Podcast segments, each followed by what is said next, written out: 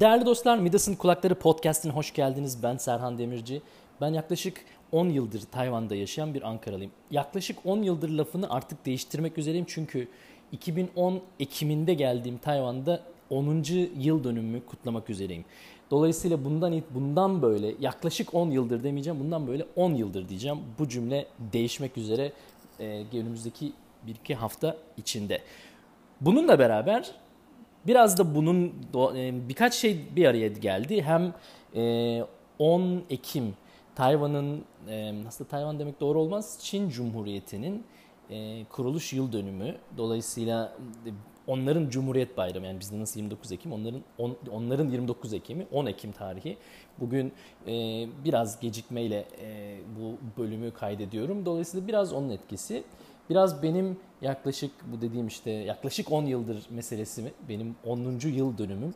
E, bir de e, internetten bana mesaj gönderen arkadaşların onların sorularının bir yoğunluğu olması dolayısıyla bu hafta 56. bölümde Tayvan'dan bahsediyoruz. Midas'ın Kulakları podcastinde Serhan Demirci ile berabersiniz. Hemen başlıyoruz.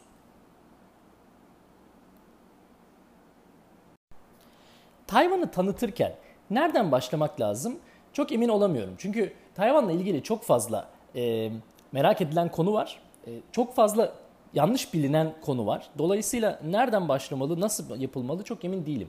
Öncelikle şunu söyleyeyim. Bir kere Tayland ve Tayvan farklı yerler. Bu belki de en e, ortak e, yanlış algı ya da ne bileyim bir yanlış anlamı e, olsa gerek. Tayland denen ülke ayrı bir ülke, Tayvan denen ülke ayrı bir ülke. Ben Tayland'da değilim. Tayland, e, Tayvan'a yakın bir yer bile değil. Yani ses olarak benzer olmasının haricinde esasen e, çok yak, yani alakalı hiç alakası olan bir şey değil.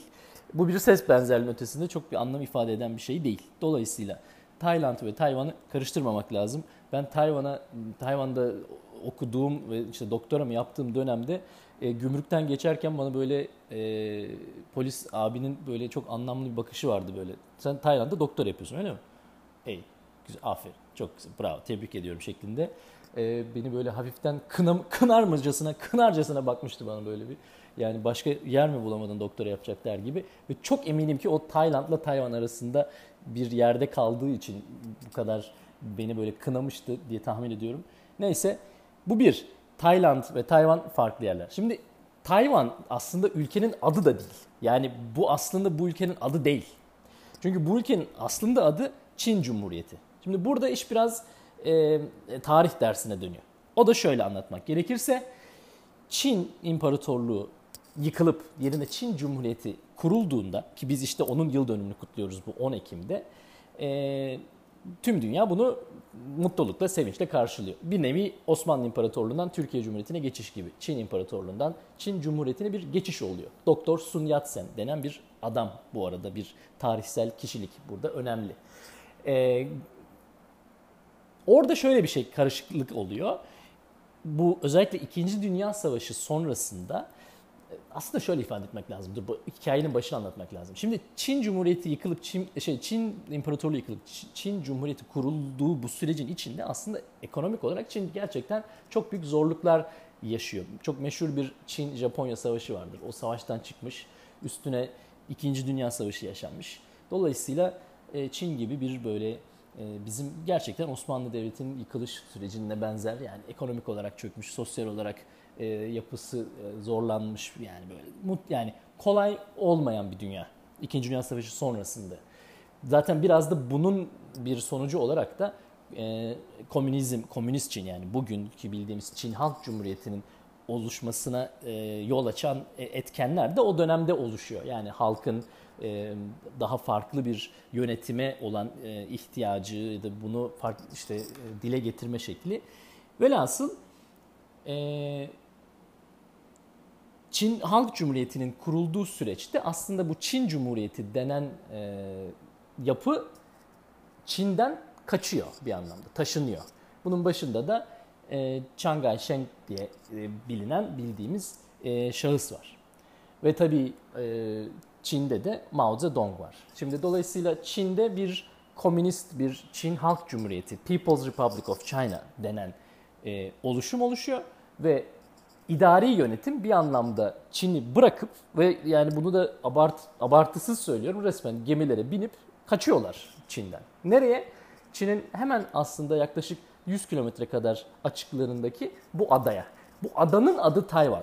Bu adanın bir diğer adı Formosa, Portekizce. Portekizler buraya gelmiş, çok güzel bulmuş. Güzel adı anlamına gelen bir kelime Formosa. Tayvan denen yer aslında dolayısıyla bu adanın adı. Ama bu adı resmi olarak kullanmıyoruz. Kullanılan resmi ad dediğim gibi hala ve bugün de itibaren aynı değişmemiş durumda Çin Cumhuriyeti, Republic of China. Dolayısıyla bir People's Republic of China var. Yani Çin Halk Cumhuriyeti var. Bir Çin Cumhuriyeti var. Republic of China var.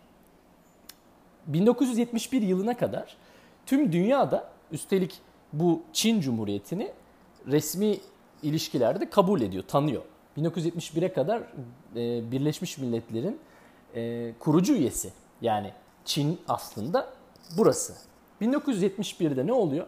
Çin Halk Cumhuriyeti yani tabii daha büyük bir top, e, popülasyon, nüfusu daha geniş, daha geniş bir etki alanı, daha geniş bir etkisi olan Çin Halk Cumhuriyeti'ni e, şey Birleşmiş Milletler resmi Çin olarak tanımaya karar veriyor ve bizim şu an yaşadığımız Tayvan'daki hükümeti ya da ve o devleti Birleşmiş Milletler'den düşürüyorlar, çıkarıyorlar.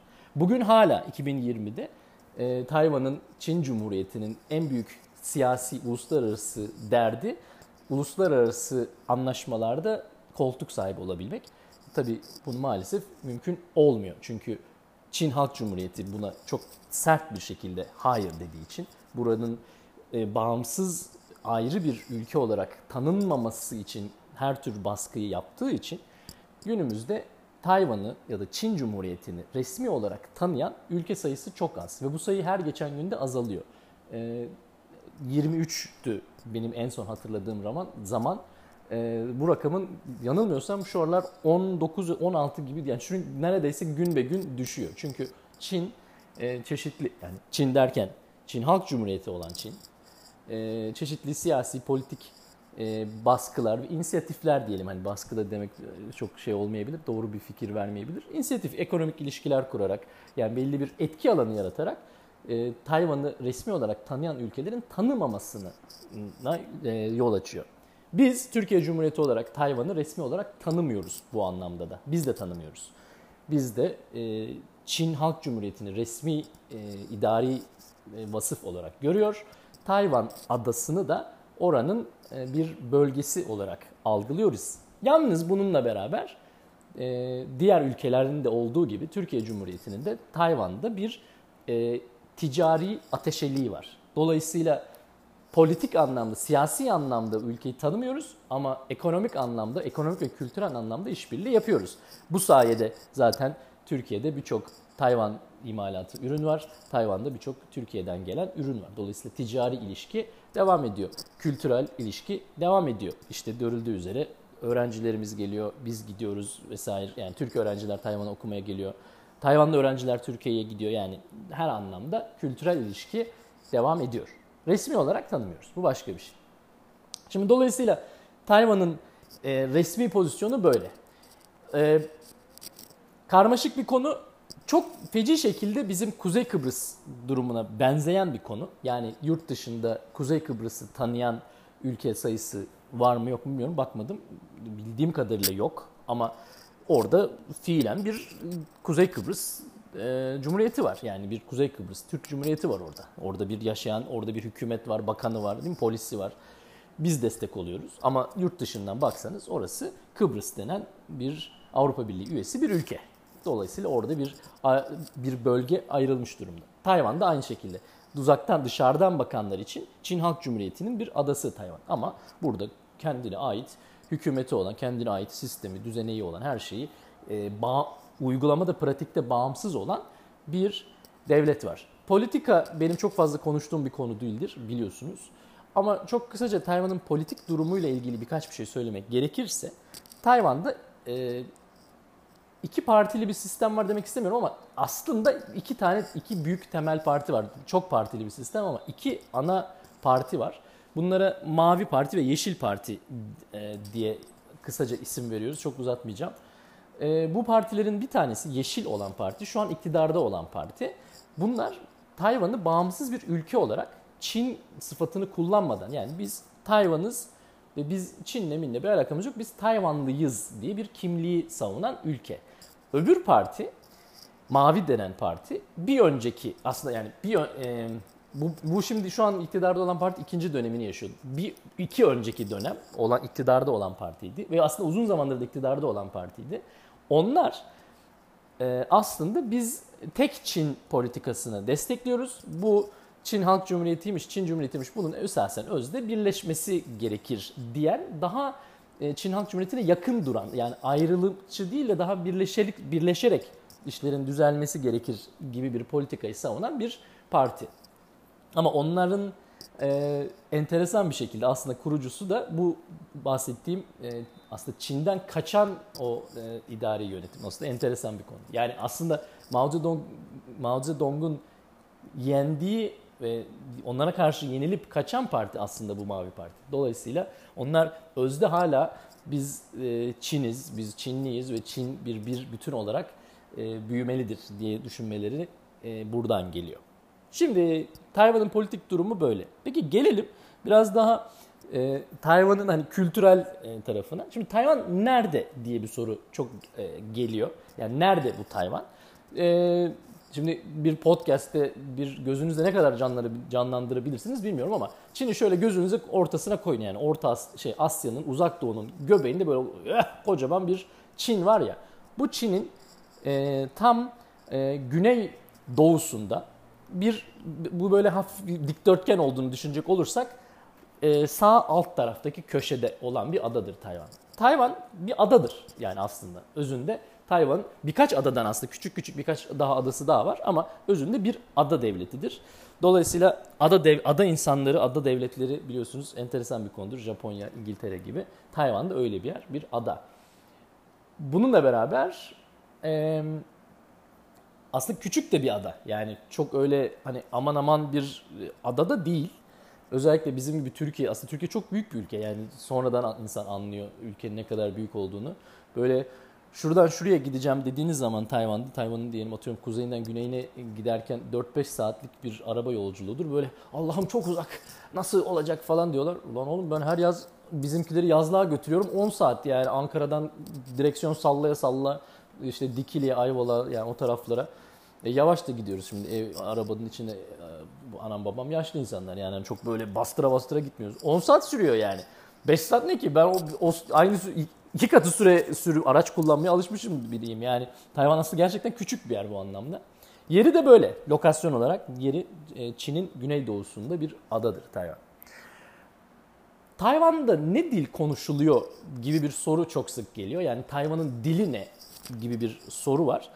Tayvan'ın resmi dili Çincedir. Ve Çince derken de şimdi burada konu gene biraz karışıyor. Çünkü Çince dediğiniz şey aslında tek bir Çince diye bir dil yok.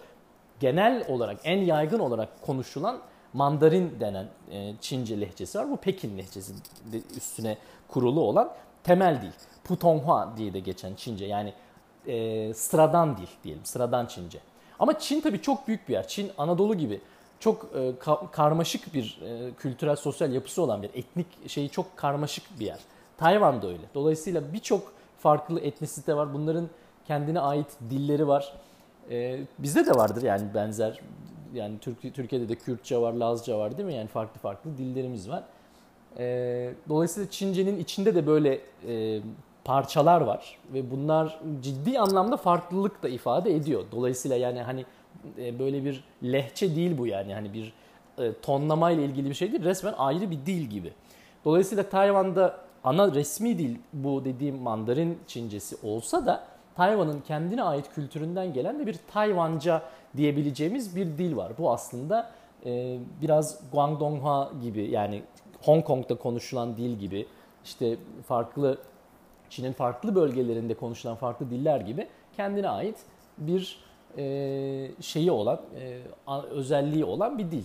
Öğrenmesi de çok kolay olan bir dil değil işin açıkçası. Şimdi Çince öğrenmek zor mu gibi bir bölümümüz var. E, dinlemeyenler onu arayabilir. Çince öğrenmek zor değil ama Tayvanca öğrenmek gerçekten kıyasla daha zor. Çünkü e, gerçekten yani Çince'nin içinde de bu parçalar yani farklı Çince tiplerinin içinde de zorluk ve kolaylık dereceleri farklı. Dolayısıyla Tayvanca diye bir dil de var. Tayvanca öğrenmeden Tayvan'da yaşanılabilir mi? Elbette yaşanır. Çünkü dediğim gibi resmi dil bu Mandarin Çincesidir. Ee, herkes bunu konuşur. Konuşmak zorunda bir anlamda. Ama hani bir sokak arkaya gitseniz birazcık e, yöresel bir yere gitseniz ya da birazcık atıyorum eğitim e, şeyi seviyesi düşük yani temel dil vatandaşın kendine ait gördüğü dil Tayvancadır ve e, dediğim gibi öğrenmesi de çok kolay değil. Ben 10 yılın içinde Çinceyi sıfırdan öğrenmiş biriyim. İlk geldiğim zaman hiçbir fikrim yoktu. Ne Çince, Korece, Tayvan hiçbir şey hiçbir şey hakkında hiçbir fikrim yoktu. Her şeyi sıfırdan başlamış biriyim. Çince 1-2 yıl gibi bir sürenin içinde belli bir noktaya getirebildim. Tayvanca e, çok fazla ilerleyebildiğim bir dil olmadı için açıkçası söylemek gerekirse. Tayvan'ın parası çok fazla soruluyor. Tayvan'da nasıl bir para kullanılıyor diye. Demin söylediğim gibi Tayvan esasen uygulamada bağımsız bir ülke. E, dolayısıyla Tayvan'ın kendine ait bir para birimi var. Tayvan doları diye geçen hatta doğru adıyla söylemek gerekirse yeni Tayvan doları diye geçen. Yeni Tayvan doları oldukça e, stabil böyle yani daş gibi bir para birimi diyebilirim. 10 yıldır değişmedi. 10 yıl önce geldiğimde bir Amerikan doları yaklaşık 30 e, Tayvan doları yapıyordu. Dolayısıyla 1'e 30 gibi bir oran vardı. Ah ah nerede o günler? Ben ilk geldiğim zaman Türk lirası da 24 Tayvan dolarına denk geliyordu. O zaman doların böyle 1.2 falan oldu, 1.3 olduğu dönemler. Dolayısıyla biz de böyle 1 lirayla 1 Türk lirasını 24 Tayvan dolarına dönüştürüyorduk. Yakın zamanda artık e, şey kalbim kaldırmıyor bakmaya. Bilmiyorum. Son şu an itibariyle nedir bilmiyorum. En son baktığımda 4 küsürdü. Son doların çıktığı şey haliyle dolayısıyla şu an bir Türk lirası kaç Tayvan doları yapıyor gerçekten düşünmek bile istemiyorum. Bakmadım. E, moralim bozuluyor. Ama şunu söyleyeyim. Bir Amerikan doları hala 30 Tayvan e, doları olarak taş gibi duruyor. Yani Tayvan parası değeri olarak hiç değişmedi. Olan bize oldu. Bu da bir gerçek.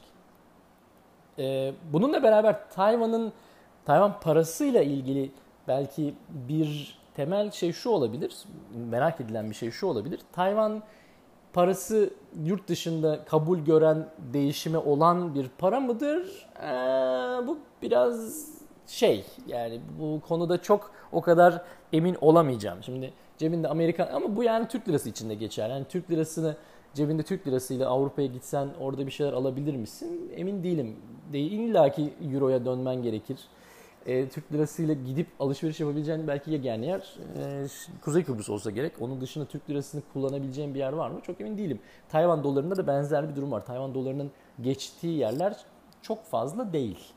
E, dolayısıyla güçlü bir para da değil yani ve dünya genelinde de yaygın kullanılan bir para da olmadığı için esasen Tayvan doları biraz lokal burada kullanılan bir şey olduğunu söyleyebiliriz. Sıkça karşılaştığım bir soru Tayvan vizesiyle ilgili. Ee, Tayvan e, Türkiye'den vize istiyor. Dolayısıyla hiç şeyin e, pasaportun rengine bakmaksızın tüm Türkiye vatandaşları Tayvan'a gelmeden vize başvurusu yapmak zorunda. Eskiden bu 60 euro gibi bir ücrete tabiydi. Şu an bildiğim kadarıyla ücretsize döndü. E-vize ve e, kapıda vize uygulaması var. E, tekrar ediyorum bu tip şeyleri e, teyit etmekte fayda var. Yani ben ne bir konsolosluk çalışanıyım ne yani bu konularda söylediğim hiçbir şeye güvenmeyin. Söylediğim her şey yalan ve yanlıştır yani. Ama bildiğim kadarıyla konu bu. E-vize e, 6 ay pasaportunuz olduğu sürece 30 günlük bir süre veriyor. Uzatma şansı yok. Dolayısıyla Tayvan'a gezmeye gelmek isteyen biri 30 günlük bir e, vizeyi internetten başvurarak alabiliyor. E, kapı vize denen şey hiçbir şey yapmadan direkt Tayvan'a gelip inip e, burada da işlem yapılabiliyor. Ben bunu çok tavsiye etmiyorum. Çünkü özellikle hava yolu şirketleri e, elinde vizesi olmayanı bilmedikleri için yani ve bu konuda sorumlu oldukları için sorumlu olan e, şey ol, e, kurum olduklarından dolayı vize vizesi olmayanı bırakmazlar. Genelde bunu tavsiye etmem ama aslında yasal olarak hiç elinizde hiçbir vize olmadan Tayvan'a gelip geldiğiniz havaalanında vize başvurusu yapabiliyorsunuz. Dolayısıyla oldukça pratiktir Tayvan vizesi. Çünkü e, gitmenize, işte mülakata girmenize ne bileyim e, pasaportunuzun kopyasını bilmem ne, ananızın adı bilmem ne. Yani Allah'ım Yunanistan'a her gittiğimde ne bileyim Almanya'ya şuraya bir yurt dışına gidil, gitmelerde, gezmelerde o bana çektirdiği o Schengen'in bana o çektirdikleri yani öyle şeyler yok Tayvan'da vize dolayısıyla kolay. Ha tabii e, bunu ne zaman dinliyorsunuz bilmiyorum bu podcast'ta ama zaten korona, covid gibi bir dünyanın içinde zaten ne kadar gezilebilir ayrı bir konu. Söz gelmişken, yeri gelmişken illaki podcast'in sadık dinleyicileri gayet iyi biliyorlar ama ilk defa dinleyenler ya da o bölümü kaçıranlar için söyleyeyim.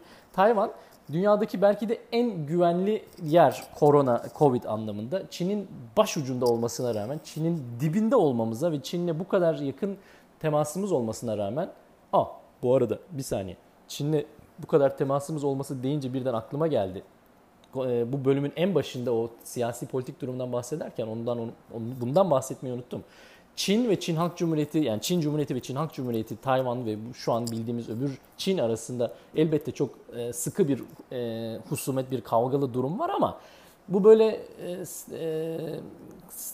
hem severim hem kavga söverim gibi bir durum. Yani aslında çok ekonomik anlamda feci ilişkiler var. Yani çok yakın bir ilişki var. Tayvanlı olup Çin'de iş yapmak isteyen, orada yatırım yapmak isteyen karşılıklı yani her her iki taraf karşılıklı olarak müthiş bir yakınlık söz konusu idi.